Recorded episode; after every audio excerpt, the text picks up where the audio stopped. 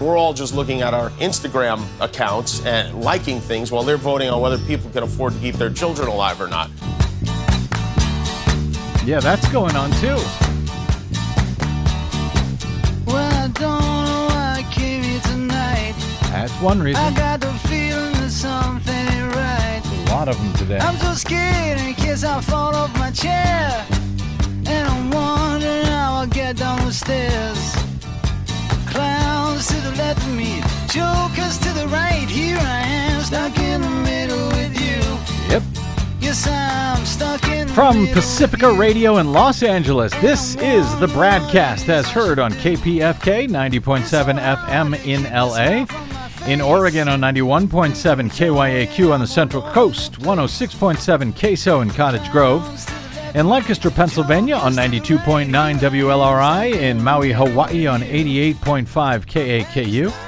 In Columbus, Ohio on WGRN 94.1. In Palenville, New York on 102.9 WLPP.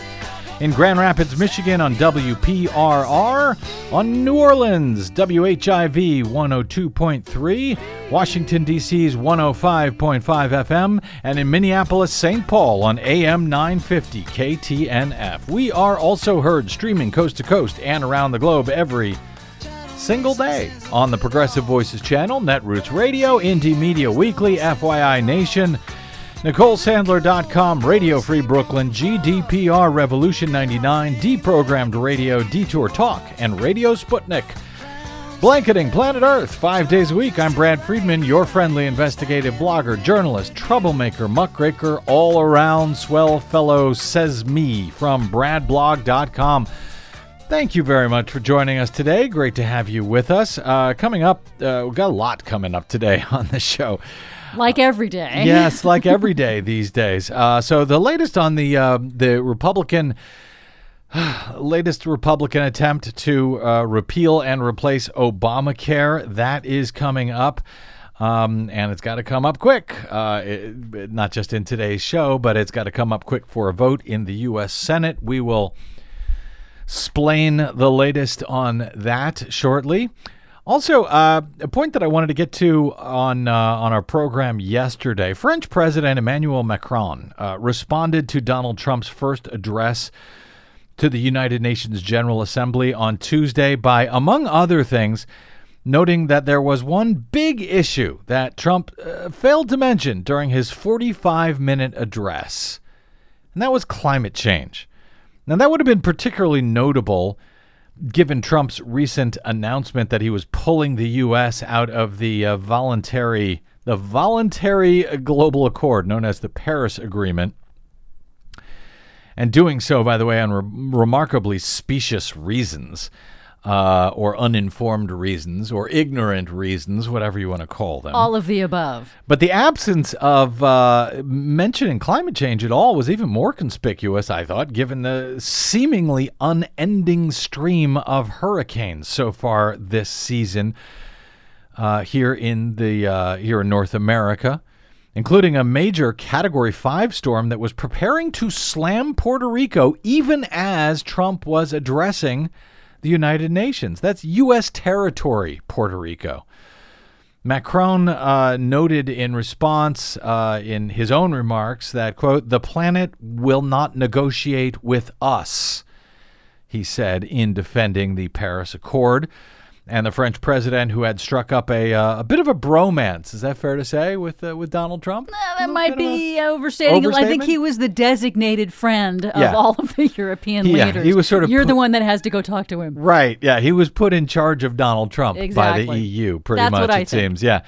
Uh, but they got along well. And uh, he said uh, about Trump renouncing the Paris Accord that he fully respected the decision of the U.S., but that the door would always be open, alluding to the possibility that the uh, that the U.S. might someday rejoin the pact. They can't Yes. officially leave it until we can't officially leave it until 2020. is That's right. The uh, Okay. the actual official date would be uh, the, the day after Election Day 2020. Uh, Macron said, however, we will continue to work with all governments. We will continue to implement the Paris Agreement. In what appeared to be a bit of a swipe at Trump uh, and his embrace of oil and coal, Macron also said that France's position, quote, may not be pleasing to those who believe the future is looking to the past. Wonder who he was talking about in that comment. In any event, many major U.S. corporations have also slammed Donald Trump's renunciation of the of the uh, landmark Paris Agreement. At least they've done so publicly. But what they're doing with their money and which politicians that they are investing in, and I think that's a nice way to put it. Uh, bribing might be a better way to put it, but But we'll use investing. We'll say investing for the moment. That's a different matter. We'll be joined uh, a bit later in the show by an investigative journalist who has been taking a look at the different public versus private positions of some of the major companies uh, like Google, like Microsoft, Coca Cola. Uh, and many others who say that they support, that they still support the Paris Agreement, even after Donald Trump announced he was pulling out. But uh, these companies, uh, their financial donations suggest something very, very different. So we will uh, talk about that in a bit. Meanwhile, uh, on the uh, 32nd anniversary of the massive earthquake that killed about 10,000 people in Mexico back in 1985, uh, the country was struck with their second major quake in about one week in Mexico. The two quakes, according to geologists, were in theory not directly related to each other. At least the second was not, for example, an aftershock from the first. The first quake last week was an 8.1 magnitude quake, killed some 90 people so far. The uh, on Tuesday was only, only, I say, uh, a magnitude 7.1, but it has so far killed over 220 people as we go to air, with uh, countless still reportedly missing under dozens of collapsed buildings across Mexico City, uh, one of the most densely populated cities on Earth. Um, and other cities and towns nearby. Frantic efforts are still underway at this hour to rescue survivors. Forbes reports that the U.S. Geological Survey has predicted up to 1,000 fatalities in total Oh, in that. no. Yeah, and uh, an ec- economic impact of somewhere from 1 to 10 billion as a result of that earthquake. Frankly, that number seems low. Um, and that's on top of last week's uh, earthquake, uh, and on top of the two hurricanes and two other tropical storms that have slammed Mexico in the past three weeks or so alone. Uh, so, uh, sending our best, I guess, to Mexico. That's about all I think the U.S. can be expected to send, at least as a nation. Uh, Donald Trump. I, I don't even know if he has spoken about He what's did. going. Did he, he did tweet, uh, for what that's worth. He tweeted his sympathies to Mexico. Instead, we will be there for, and said we will be there for you. But as far as any actual concrete offers of help or actual concrete help, I don't think we've actually put anything out as a nation yet. And that's in, yeah, and that follows just uh, a couple of weeks ago after Harvey, Hurricane Harvey hit uh, Houston, and the president of Mexico uh, b- b- promised aid, help, anything that the U.S. Uh, might need. And I don't know that Donald Trump even responded to that offer. That is the one that is really concerning because, as far as I can tell, he did not uh, respond at all. The U.S. government did not respond at all, not even to express sympathy on Twitter. So that is unfortunately uh, And what a bad a bad foreign policy. I'm you sorry. think? Yeah. And after the, um, I, I don't know if it was one of the earthquakes or one of the uh, storms that hit Mexico, uh, they, they withdrew their offer to help us out because they needed the help on their own. And they're going to continue needing that for a while. Boy, it would be sure, sure would make a lot of friends around the country if, you know, we pulled back all of these troops that are killing people all over the world and brought them home and deployed them to places like uh, Mexico, with their permission, of course, and these various island nations suffering from from these hurricanes, uh, you know, to save people Yeah, instead rescue, of killing them. Rescue, recovery, rebuilding. We were able to approve a seven hundred billion dollar uh, military uh, bill just days ago Um, but you know, there's going to be fights about how much to spend in Florida, in Texas, in Puerto Rico. Get to that in a moment. Uh, you know, in in the U.S. Congress, but spending seven hundred billion dollars on our military, apparently that's no problem. And nobody, at least in the media, seems to ask, well, how are you going to pay for that? Yeah. Uh, speaking uh, ab- about the military, Right. uh, bill. Yeah. Oh, They that's never no. that. That's that's no problem. that's just assumed. Uh, speaking of hurricanes uh, and Puerto Rico, on, on Tuesday night, Puerto Rican Governor Ricardo Rossello warned that Hurricane Maria promised to be much more devastating than was Hurricane Irma just one week earlier, uh, which just skirted Puerto Rico. That storm killed at least 70 people overall as it plowed through the Caribbean and the southeastern U.S. earlier this month. Rossello warned residents on the U.S. territory if you are in a flood zone, your life is in danger. If you are in a wooden house, your life is in danger. Puerto Rico's Commissioner of Public Safety was was more blunt as the then Category 5 storm was about to come ashore. He said, "You have to evacuate, otherwise you are going to die." Hmm. He said, I do not know how to make this any clearer. Well, Maria came ashore uh, in Puerto Rico on uh, early on Wednesday morning as a major Category 4 storm with winds of 155 miles per hour. It has now knocked out power across the entire island. Again, a U.S. territory. Um, so information coming out of there is somewhat limited due to that lack of power, but the storm has reportedly triggered very heavy flooding today uh, in an onslaught that is likely to plunge the U.S. territory into an even deeper financial crisis than they have already been facing in recent years. Uh, Life threatening winds uh, will be punishing that island of some three and a half million people uh, over the next 12 hours or so, still.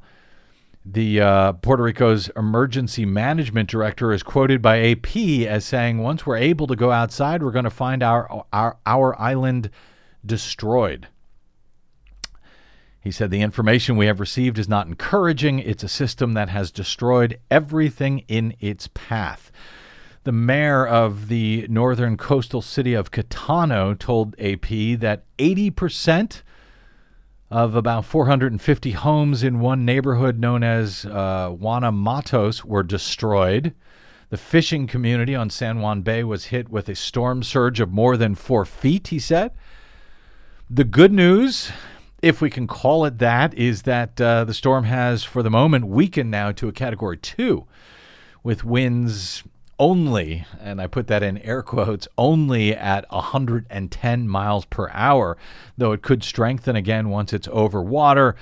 And uh, it's projected to skirt the Dominican Republic before then moving north. I don't believe that landfall on the U.S. mainland is currently predicted. Not as far as I've seen. It's very unclear what the path is, but right now it looks like it's going to just sort of go to the side of the East Coast, sort of like Jose did. That would be uh, that would be good. Uh, but But the uh, water is really warm uh, in the Atlantic right now, so there is a lot of energy for it to gather for uh, to, to to strengthen, and that could also cause it to go in some wacky ways. this uh, storm was, I think it was a Category One uh, on Tuesday, and it like uh, within hours Yes. became a Category Five. yes, rapid warm water. intensification. It was very rapid. It was, I think, between twelve to fifteen hours. Uh, but uh, this was the third strongest storm to make landfall in the U.S. in history. Stronger even than Hurricane Irma a week ago when it slammed the Florida Keys uh, earlier this month.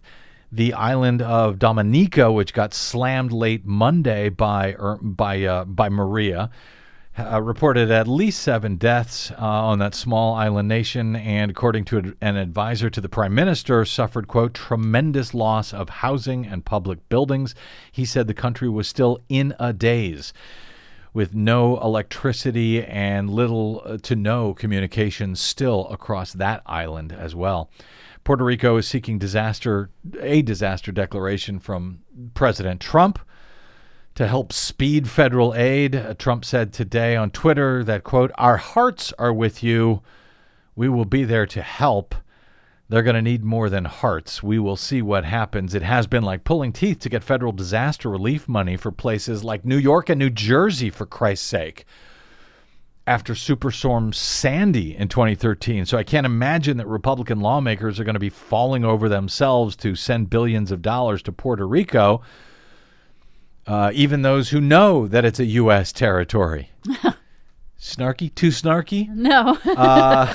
So, uh, anyway, um, so all of that is going on. And even as all of that is going on, Republicans in the U.S. Senate seem to be more interested, more concerned in taking away health care from Americans for some reason. And they're in a rush to do it. We'll be back. Uh, let's take a quick break here. We'll be back with the with the latest on the frantic push to um, by GOP lawmakers to cut some $800 billion in federal funding for American health care as those uh, senators race the clock to find 50 votes to repeal and replace Obamacare before the deadline for doing so with only 50 votes expires at the end of this month. Reportedly, it is not going well. But I will believe that when we get to October 1 uh, without a vote to gut uh, Obama's Affordable Care Act. Quick break, and we're back with that after this and much more. I'm Brad Friedman. This is the Bradcast.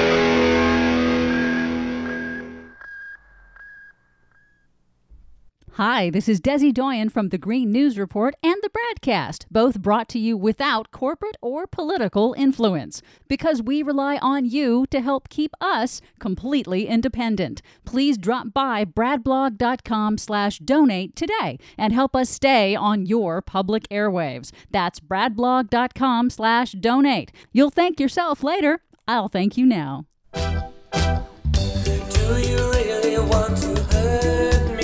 Yeah, I think they do. You really want to make me cry? Welcome back to the BradCast. Brad Friedman from BradBlog.com. Rachel Leven from the Center for Public Integrity will be uh, joining us uh, in a few minutes here to discuss some rather remarkable corporate hypocrisy uh, concerning um, concerning the climate and concerning well, you'll see. Just stay tuned for that.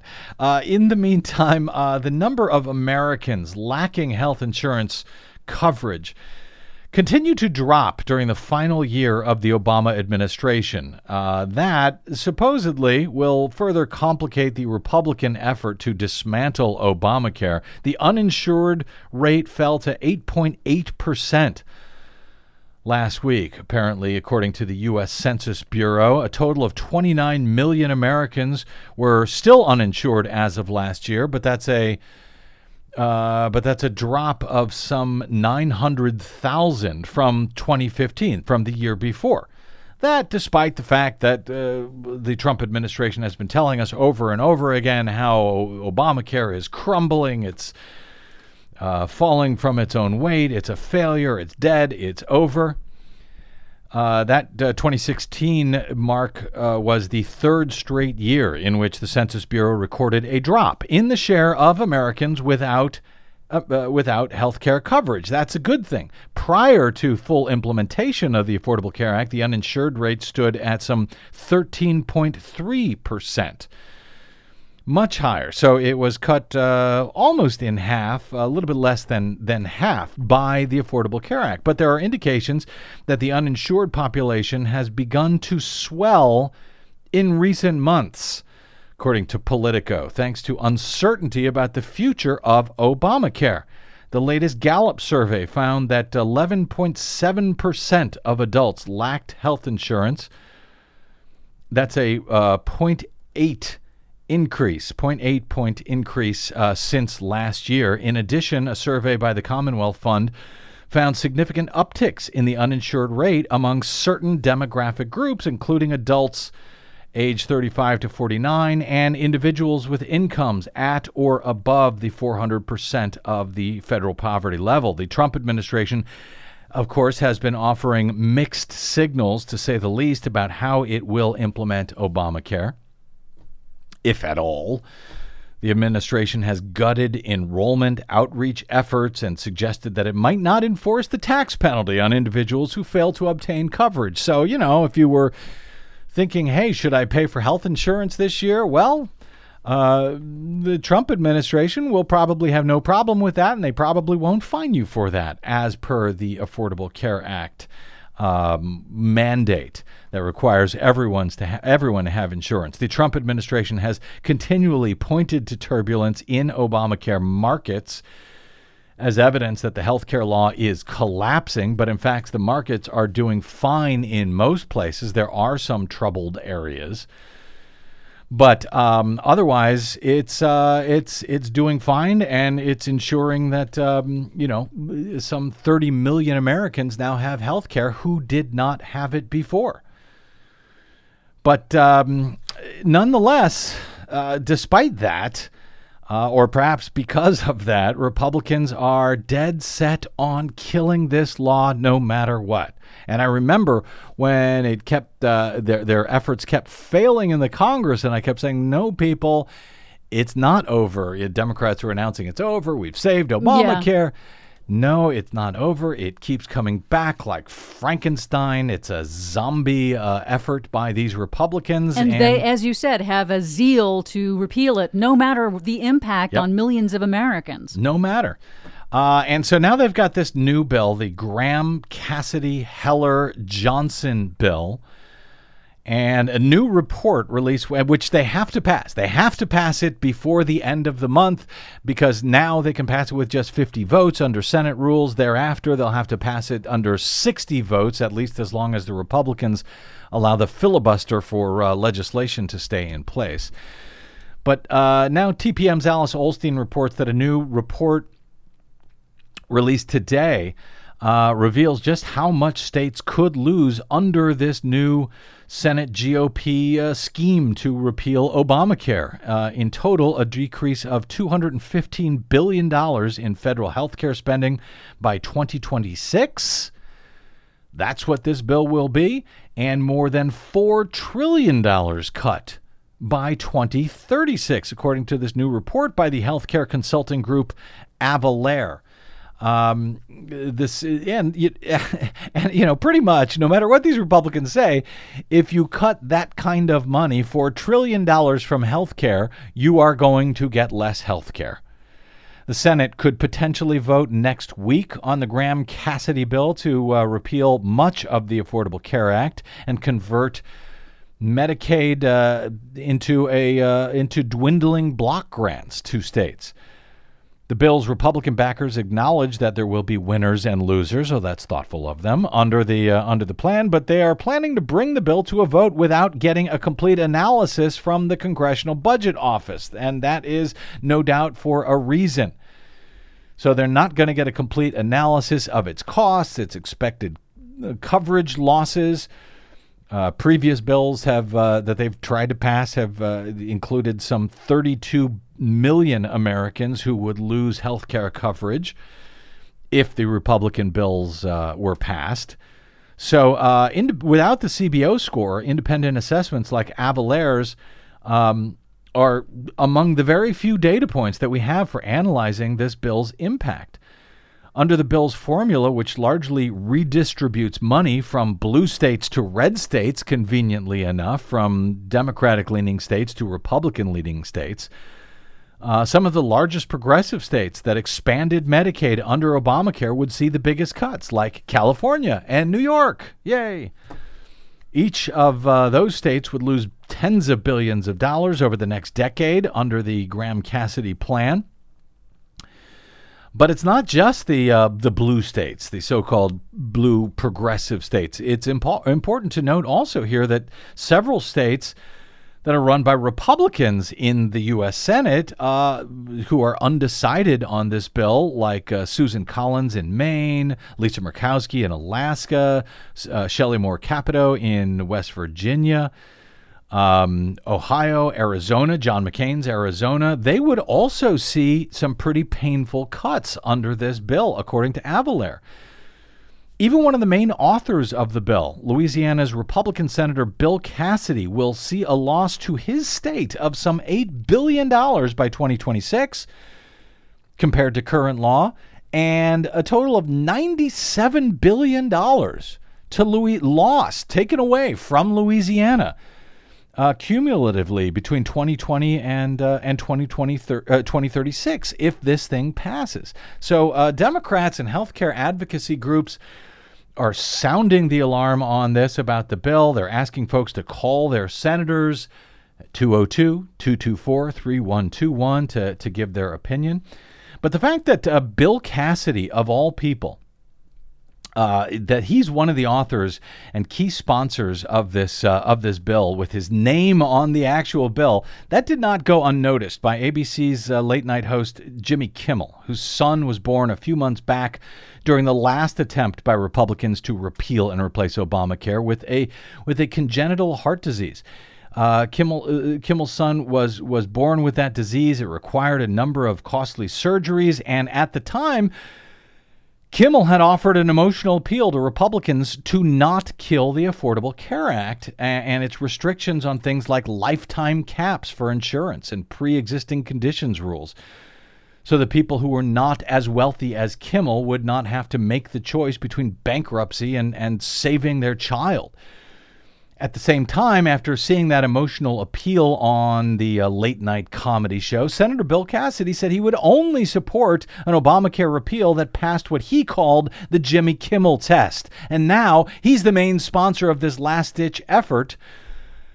Uh, and, you know, we don't normally play excerpts this long, but I think this one is worth it. Here is Jimmy Kimmel's monologue from the opening of Tuesday night's Jimmy Kimmel Live. I know you guys are going to find this hard to believe, but a few months ago, after my son had open heart surgery, which was something I spoke about on the air, a politician, a senator named Bill Cassidy from Louisiana, was on my show, and he wasn't very honest. It seemed like he was being honest. He got a lot of credit and attention for coming off like a rare, reasonable voice in the Republican Party when it came to health care, for coming up with something he called, and I didn't name it this, he named it this, he, the Jimmy Kimmel test, which was, in a nutshell, no family should be denied medical care, emergency or otherwise, because they can't afford it. He agreed to that. He said he would only support a health care bill that made sure a child like mine would get the health coverage he needs no matter how much money his parents make. And that did not uh, have uh, annual or lifetime caps. These insurance companies, they want caps to limit how much they can pay out. So, for instance, if your son has to have three open heart surgeries, it can cost hundreds of thousands of dollars apiece. If he hits his lifetime cap of, let's say, a million dollars, the rest of his life, he's on his own. Now, our current plan protects Americans from these caps and prevents insurance providers from jacking up the rates for people who have pre existing conditions uh, of all types. And Senator Cassidy said his plan would do that too. He said all this on television many times. As you present that, uh, I asked, does it pass the Jimmy Kimmel test? Would the child born with a congenital heart disease be able to get everything she or he would need in that first year of life?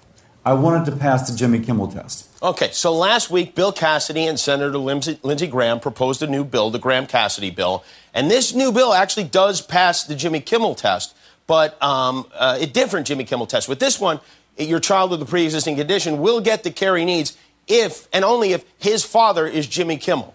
Otherwise, you might be screwed. Now, I don't know what happened to Bill Cassidy, but when he was on this publicity tour, he listed his demands for a health care bill very clearly. These were his words. He said he wants coverage for all, no discrimination based on pre existing conditions, lower premiums for middle class families, and no lifetime caps. And guess what? The new bill does none of those things. Coverage for all? No. In fact, it'll kick about 30 million Americans off insurance. Pre existing conditions? No. If the bill passes, individual states can let insurance companies charge you more if you have a pre existing condition. You'll find that little loophole later in the document after it says they can't. They can and they will. But will it lower premiums? Well, in fact, for lots of people, the bill will result in higher premiums. And as far as no lifetime caps go, the states can decide on that too, which means there will be lifetime caps in many states. So not only did Bill Cassidy fail the Jimmy Kimmel test, he failed the Bill Cassidy test. He failed his own test. And you don't see that happen very much. This bill he came up with is actually worse than the one that, thank God, Republicans like Susan Collins and Lisa Murkowski and John McCain torpedoed over the summer. And I hope they have the courage and good sense to do that again with this one, because these other guys who claim they want Americans to have better health care, even though eight years ago they didn't want anyone to have health care at all, they're trying to sneak this scam of a bill they cooked up in without an analysis from the bipartisan Congressional Budget Office. They don't even want you to see it. They're having one hearing.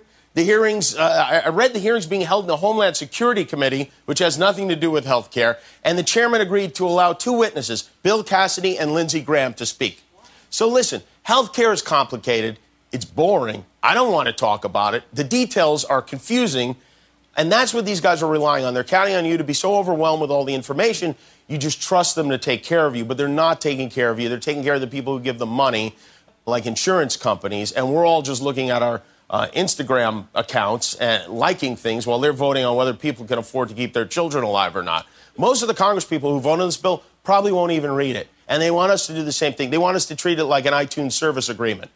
And this guy, Bill Cassidy, just lied right to my face.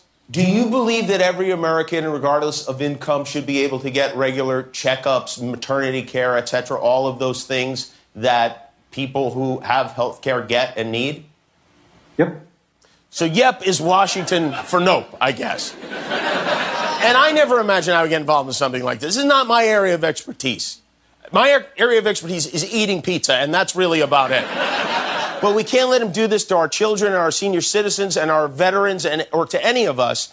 And by the way, before you post a nasty Facebook message saying I'm politicizing my son's health problems, I want you to know I am politicizing my son's health problems because I have to. But my, my family has health insurance. We don't have to worry about this, but other people do. So you can shove your disgusting comments where your doctor won't be giving you a prostate exam once they take your health care benefits away. It's truly, it's unbelievable. Somehow Japan and England and Canada and Germany, France, they all figured healthcare out. And don't say they have terrible healthcare because it's just not true. This is a bad bill. But don't take my word for it. Here are just some of the organizations that oppose this Graham Cassidy bill the American Cancer Society, the American Diabetes Association, American Heart Association, American Lung Association, the Arthritis Foundation, Cystic Fibrosis, the ALS Association, the March of Dimes, Multiple Sclerosis Society, Children's Hospital of LA. Basically, any group you've ever given money to thinks this is a bad idea. Do you trust them or do you trust him? Okay? So if this bill isn't good enough for you, call your congressperson. That's the number. It'll go to your congressperson, wherever he or she is, 202 224 3121. You have to do this. You can't just click like on this video. Tell them this bill doesn't pass your test. And Senator Cassidy, you're on my show. You seem like you're a decent guy. But here's the thing nobody outside of your buddies in Congress wants this bill. Only 12% of Americans supported the last one, and this one is worse. Right now, there's a bipartisan group of senators working to improve the health care system we have. We want quality, affordable health care. Dozens of other countries figured it out. So instead of jamming this horrible bill down our throats, go pitch in and be a part of that. I'm sure they could use a guy with your medical background. And if not, and if not, stop using my name, okay? Because I don't want my name on it. There's a new Jimmy Kimmel test for you. It's called the lie detector test. You're welcome to stop by the studio and take it anytime. Good for Jimmy Kimmel. Extraordinary hypocrisy. And yes, uh, Bill Cassidy is apparently a, a medical doctor. Just amazing. And amazing that uh, late night comedy shows uh, sound more and more like the BradCast every day, don't they? Just incredible hypocrisy. All right, speaking of hypocrisy, some amazing corporate hypocrisy. We'll talk about that after this break with Rachel Leven. I'm Brad Friedman. This is the BradCast.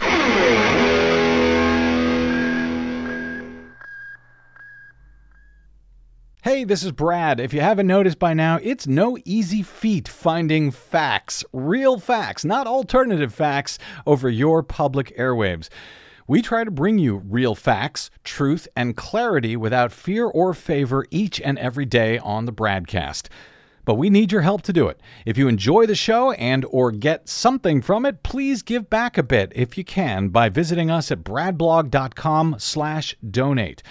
Your support helps Desi and me continue to bring you real, independent, progressive news five days a week over your public airwaves. We simply can't do it without your help, and that help is needed more now than ever. Please stop by bradblog.com slash donate today to make a one time donation or, even better, automated monthly support. It'll take you about 60 seconds, and you can rest easy knowing that we'll be here every day making sense of it all, or at least trying to. That's bradblog.com slash donate, and thanks.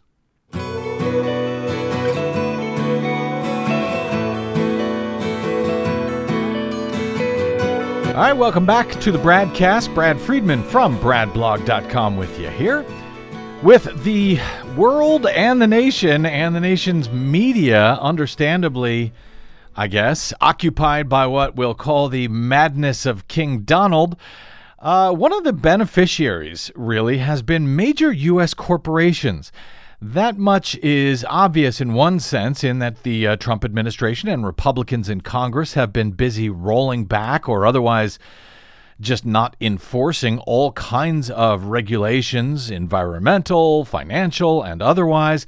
But less obvious, I think, is the lack of attention that uh, many of these companies and their uh, their political payouts, really, to politicians and political parties, is receiving in the otherwise preoccupied media, including here on the BradCast. I got to admit, a lot of corporations are getting uh, a lot of free rides so far during the Trump era from the public naming and shaming that they might otherwise receive with investigative media scrutiny. A report that caught my eye along those lines this week at the Center for Public Integrity highlighted that point uh, quite a bit. And, and so maybe we can do a bit of a corrective here today for a few minutes on the free ride of late that some of these corporations have been receiving in the Trump era. The, uh, the International Climate Fighting Pact would create jobs, said Google recently, according to Rachel Leven and Jamie Smith Hopkins uh, in their report at the Center for Public Integrity this week. Leaving the deal known as the Paris Accord or the Paris Climate Agreement would be bad for business. Top executives from Bank of America and Coca Cola have publicly argued. When President Donald Trump committed to yanking the U.S. out of that agreement anyway, PayPal and Western Union countered, quote, We are still in.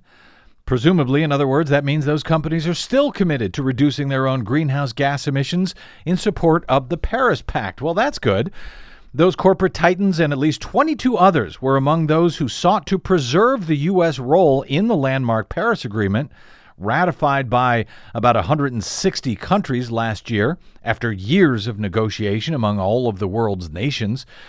So, why exactly would these 27 business powerhouses also support a GOP group? That has fought to undo a key Obama era domestic climate initiative, specifically Obama's Clean Power Plan. That's a central tenet of meeting the U.S.'s commitment to the Paris Pact to lower world emissions of carbon, methane, and other sources of human made emissions into the atmosphere that causes global warming, and has helped to radically fuel the monster storms we are seeing of late from Harvey to Irma to Maria and beyond. So, yeah, why indeed? Uh, the answer, according to Leven and Hopkins, is complicated. They write The overwhelming majority of these companies have no overt incentive to undermine the U.S. climate effort. One leading solar company, in fact, had a driving financial imperative to cheer it on. Nonetheless, CPI reports these companies donate uh, these companies donations of more than three million dollars to the Republican Attorney General Association over the past three and a half years. That's the group that has been filing lawsuits to prevent almost all of Obama's climate initiatives from moving forward. Uh, so what's up with that? how how are they saying one thing and then uh, putting their money somewhere else? Joining us now to understand what seems to be up with that is one of CPI's authors of this new report, Rachel Leven. She's an award-winning reporter for the environment team at the Center for Public Integrity.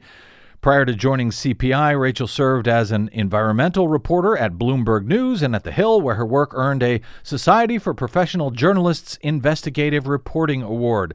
The Pulitzer Prize winning Center for Public Integrity is one of the country's oldest and largest nonpartisan, nonprofit investigative news organizations focusing on corruption and betrayal of public trust by public and private institutions. I suspect they are very busy of late. Rachel Leven, welcome to the BradCast. Hey, thanks so much for having me. Really appreciate you joining us. All right, the, uh, the first, just so we understand some of the less understood pieces of this political puzzle. Can you very briefly, at least, uh, summarize Obama's Clean Power Plan that was initiated during his administration by his EPA uh, back when the world was still a seemingly much saner ish place? Sure, yeah. The Clean Power Plan is basically President Barack Obama's attempt to restrict and reduce carbon emissions from the U.S.'s power sector. And to do that, uh, it, it's uh, a matter of limiting uh, uh, power plants and so forth, and the types of uh, coal uh, and the well, the types of feedstock that they can use to to, to produce energy. Correct? Yes. Okay. That clean power plan was meant as a central tenet of the U.S. plan to hold up our national commitment to lower man made emissions as per the Paris Global Initiative. That was central to this entire thing, was it not? Yes, it was a key portion of the U.S.'s commitment. Okay. Now, with that in mind, who and what is the uh, Republican Attorneys General Association, or uh, is it, uh, do they call themselves RAJA or RAGA? Sure, yeah. So the Republican Attorneys General Association is basically an organization that pulls together all of the attorneys general that are mm-hmm. Republicans. It tries to get more Republicans into those attorneys general positions in states. And it's also been raising the prominence of those positions across the nation. So whereas before these attorneys general might have done more individual work, now there's more collaboration between them, and you see these attorneys general going into different positions nationally. So, for mm-hmm. example, the EPA's administrator Scott Pruitt was formerly the head of the same organization. I- I- right in Oklahoma. So, uh, well, he was right. uh, Oklahoma's uh, AG, and then he was in charge of the uh, the association. All right. So they, this association, uh, or at least the attorney generals uh, within it, banded together to sue to prevent the Clean Power Plan from taking place. I think back in in in 2015. What what is the current status, at least, of that case against the Clean Power Plan at this time? The case is currently paused as the EPA considers its own next steps in what it wants to do with the Clean Power Plan from the executive branch. And they actually got uh, approval from that. I think they went all the way to the U.S. Supreme Court, didn't they, to to put a pause on the Clean Power Plan until it could be uh, heard in uh, in full in court.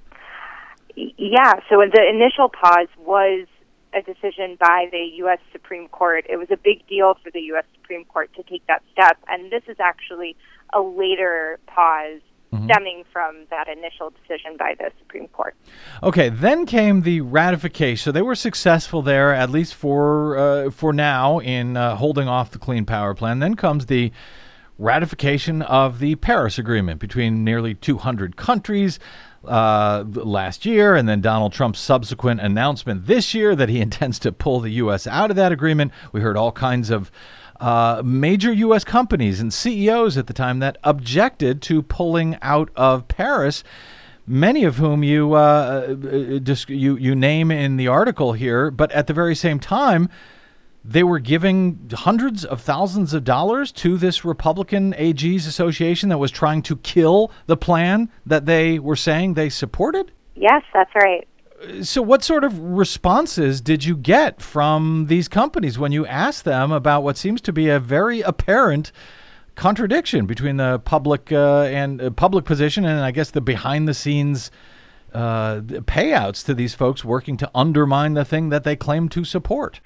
Yeah, it was really interesting to hear some of the companies' responses, but the basic summary of most of them was this is a function of our democratic system to give to politicians and political decision makers. Um, and we don't expect all of our values to match up 100% with any politician that we give to, especially because we give on both sides of the aisle bipartisanly and on numerous issues that affect our companies. So they were more than willing to say that, uh, yeah, this is just something we do out of uh, political necessity, even when it does not agree with with our company's with what we say. Anyway, is, is our company's uh, general position. Yeah, I think that companies were pretty open about saying, you know, there's no 100% alignment on this front, and we work to address climate change in other ways. Well, that would be fair enough, I guess, uh, Rachel. Uh, except uh, there is a, uh, a Democratic Attorney General's Association apparently now. They also accept these uh, so-called donations from these corporations. And yet, you write that uh, during the time frame, I guess this is 2014 to 2017, these 27 companies donated about 3.3 million dollars to the Republicans, uh, and 23 of them collectively gave about 1.9 to the uh, same uh, to the parallel Democratic organizations. So doesn't that under, uh, undercut their claims that hey we're just giving to politicians because uh, that's what we need to do as as companies to stay in business that they're giving more to one group radically more i would say to one group than the other Well, what I would say to that is, is first clarify that, you know, some Democratic states, um, attorneys generals or governors, um, put in their suit against against the Clean Power Plan as well, while a majority definitely um, vied to support the Clean Power Plan. Um, so, so it isn't necessarily a one-to-one match there. But yeah, I mean, the Democrat Attorneys General Association uh, didn't raise as much money, and and their um, their executive director was not shy in talking to us about that.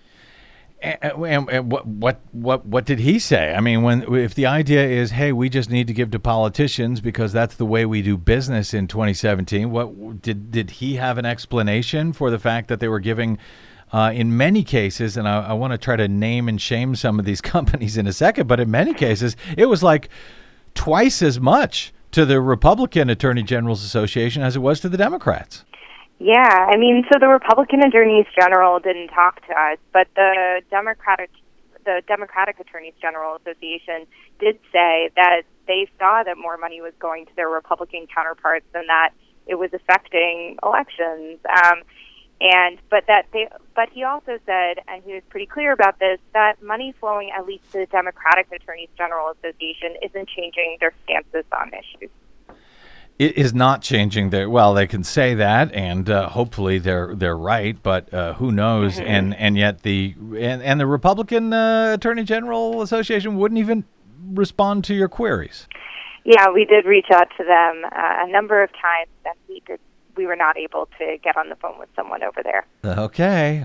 I'm shocked. Uh, just to uh, if you don't mind i want to as i said name and shame some of these companies since you list them. Uh, about 27 of them in your piece who donated big sums of money sometimes hundreds of thousands of dollars each to both the uh, the Raja uh, and the Daga, or whatever we're calling that, the, the Democrats, uh, between 2014 and 2017, when these Republicans were filing these cases, these legal efforts to block the Clean Power Plan. Even at the same time, the companies were, uh, many of them, having a completely different public position. So, among the groups who gave substantively more to the uh, Republicans than the Democrats here. Um, eBay, Citigroup, Monsanto, Walmart, Facebook, ExxonMobil. Exxon gave zero to the Democrats. Coca Cola. Uh, which gave, for example, they gave 200,000, more than 200,000 to the Republicans. They gave just 75,000 to the Democrats. Google, Microsoft, General Electric, Yahoo, PepsiCo, Dow Chemical, uh, who gave zero to Democrats, J.P. Morgan Chase, Western Union, Hewlett Packard, Intel, Uber, DuPont, Solar City, uh, which gave zero to Democrats. I want to ask you about that in a second. Uh, Lyft and uh, and Corning. Now, to be fair, there were a number of groups who came out in in favor of uh, uh, Obama, uh, the Paris Agreement who gave money to Republicans, but gave almost the exact same amount to uh, Democrats. And I guess their uh, their political payoffs, at least, are honest, because they go to both parties, that would be Best Buy, Bank of America, PayPal, Airbnb, and Novartis. Uh, but uh, are these companies? uh, Are you able to tell in in their responses or from anything else? I mean, are they lying about their position on the Paris Agreement? Is there any evidence of that, or are they simply trying to have it both ways by saying one thing publicly and then paying these people off uh, who are trying to undermine the Paris Agreement? You know, I think I think that's a really great question. Um, really, there isn't anything to say that they're lying, um, but I think that what the campaign finance experts and business ethics experts told told us was, you know, there has been an evolution. Companies are now speaking out on these more social issues, issues that might not be as closely connected to their core company mission. And when you speak out on these policies, there is a, a need to follow through with your actions, in this case, money, on on what you say your position is. And so I think that what they would tell companies and what they told us is there's a risk that your investors and your consumers who are connecting themselves with you because they uh, they value that you, for example, support climate action. Uh, there's a risk that those same investors and consumers would turn on you, um, and it's happened before. Well, there is a risk, but there's also uh, a great upside in that uh, you know they get a lot of very good publicity. I, I guess at least amongst those people who support uh, the Paris Agreement and uh, the environment, and that is. Uh, a big a majority, frankly, of the of the the country supports uh, those initiatives. So they're getting a lot of upside there, even while they're getting uh, the, the less quiet upside by supporting these uh, these Republicans who are trying to undo it at the same time. How do how do we explain Rachel Leven the uh, a company like Solar City? Of all companies, uh, a solar company for crying out loud, founded by Elon Musk, uh, which obviously stands to benefit from the Clean Power Plan. How do we explain them supporting the group that tried to kill it? Were, were they one of the companies that responded to you on this? Solar City did not want to comment um, for this story. We did reach out to them because we found that example so stunning. Uh, when the Clean Power Plan was initially stayed by the Supreme Court, their company's stock value just dropped significantly. And so the idea that they would donate not just once, but at least twice within the time frame that we looked at um, to the Republican Attorneys General Association to us was was surprising, but we don't have any clarity on on why that was. And by the way, only to the Republican Attorney General's Association. Solar City, incredibly, gave zero dollars. One of the few companies here that actually gave zero dollars to the uh, to the Democratic uh, Association. Now there are, are several companies. For example, you cite Murray Energy. Uh, with its uh, crazy CEO Robert uh, Robert Murray, who's a huge supporter of Donald Trump, uh, that you know both at, at, at least they're consistent. They both oppose the Obama environmental initiatives and they support uh, the Republicans. But the corporations with this seemingly hypocritical public position can hardly say they did not know uh, about the Republican uh, Attorney General's Association's position on this. You note on your report at CPI that halting implementation of Obama's signature climate change initiatives was the listed as the top accomplishment on its website. So these companies knew who they were investing in, right? Yeah, that is what the campaign finance and business ethics experts would argue is that this was not at all a quiet a quiet opposition to the Clean Power Plan or subtle. This was overt, and the Republican Attorney General Association has cited it as one of its top accomplishments. It's just amazing. Uh, it, it feels to me like this should put an end to the idea, if anybody even still believes it anymore in this country, that political spending of this type. I mean, it's really nothing more than a political payout. It's it's bribery. I mean, if you're giving if you're giving money to these groups and uh, they're not even necessarily supporting what it is that you support, what it is that your company needs, I, I mean, can we see it any as anything other than payouts, bribery, Rachel? You know, I think that companies would say that these kinds of political donations, that this is how our political system is set up for these companies to get access to lawmakers, decision makers. Some of them even cited uh, cited education as a reason. They want to be able to educate these decision makers on issues that affect their companies. And you know, it it is an imperfect political system. I think that that can be said from all sides. So I- think that companies don't really see this as bribes. They see this as a way to make sure that their their voices are heard, and that's definitely an imperfect system. No one is going to argue there. Well, yeah. I mean, if they don't call it bribery, it's uh, I, I think I would, but uh, maybe pay to play is a more generous uh, a generous way to put it. I I really don't know how anyone can argue otherwise when you see these. You know, one public position and then another one behind the scenes with these uh, with these political payouts. But as I said, uh, given the madness of King Donald these days, uh, this sort of corporate hypocrisy and or bribery and or pay to play is is getting a lot less attention in the media it seems of late. So uh, Rachel Leven, I want to thank you and the Center for Public Integrity for staying on the beat anyway. Thanks so much, and thanks so much for having me. Uh, I really appreciate it, and uh, we will keep an eye on your coverage of these sorts of stories as they as they move forward, and as we can find oxygen for it uh, in the Trump era. Thank you so much. Uh, you can check out Rachel Leven's report with Jamie Smith Hopkins at the Center for Public Integrity. Uh, headlined: These companies support climate action. So why are they funding opposition to it? Good question, and uh, you can go see the the list of those 27 companies uh, over at publicintegrity.org. You can also follow Rachel on the Twitters at Rachel P. Leven and uh, the Center for Public Integrity on the Twitters at Public Eye. Thanks again, Rachel, for joining us today. Thanks again.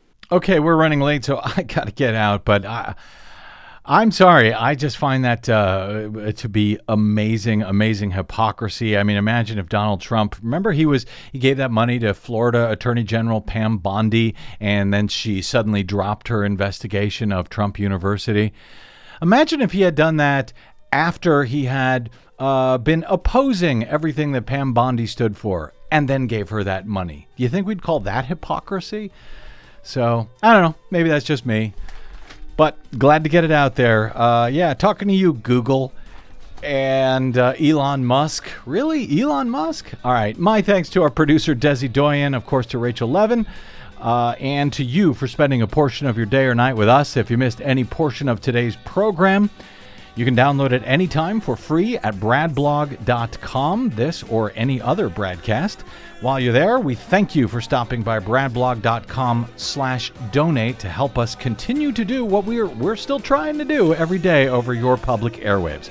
Drop me email if you like. I'm bradcast at bradblog.com. On the Facebooks and the Twitters, find me, follow me, and share us worldwide at simply the Brad Blog. That's it. Until we meet again, I'm Brad Friedman. Good luck, world.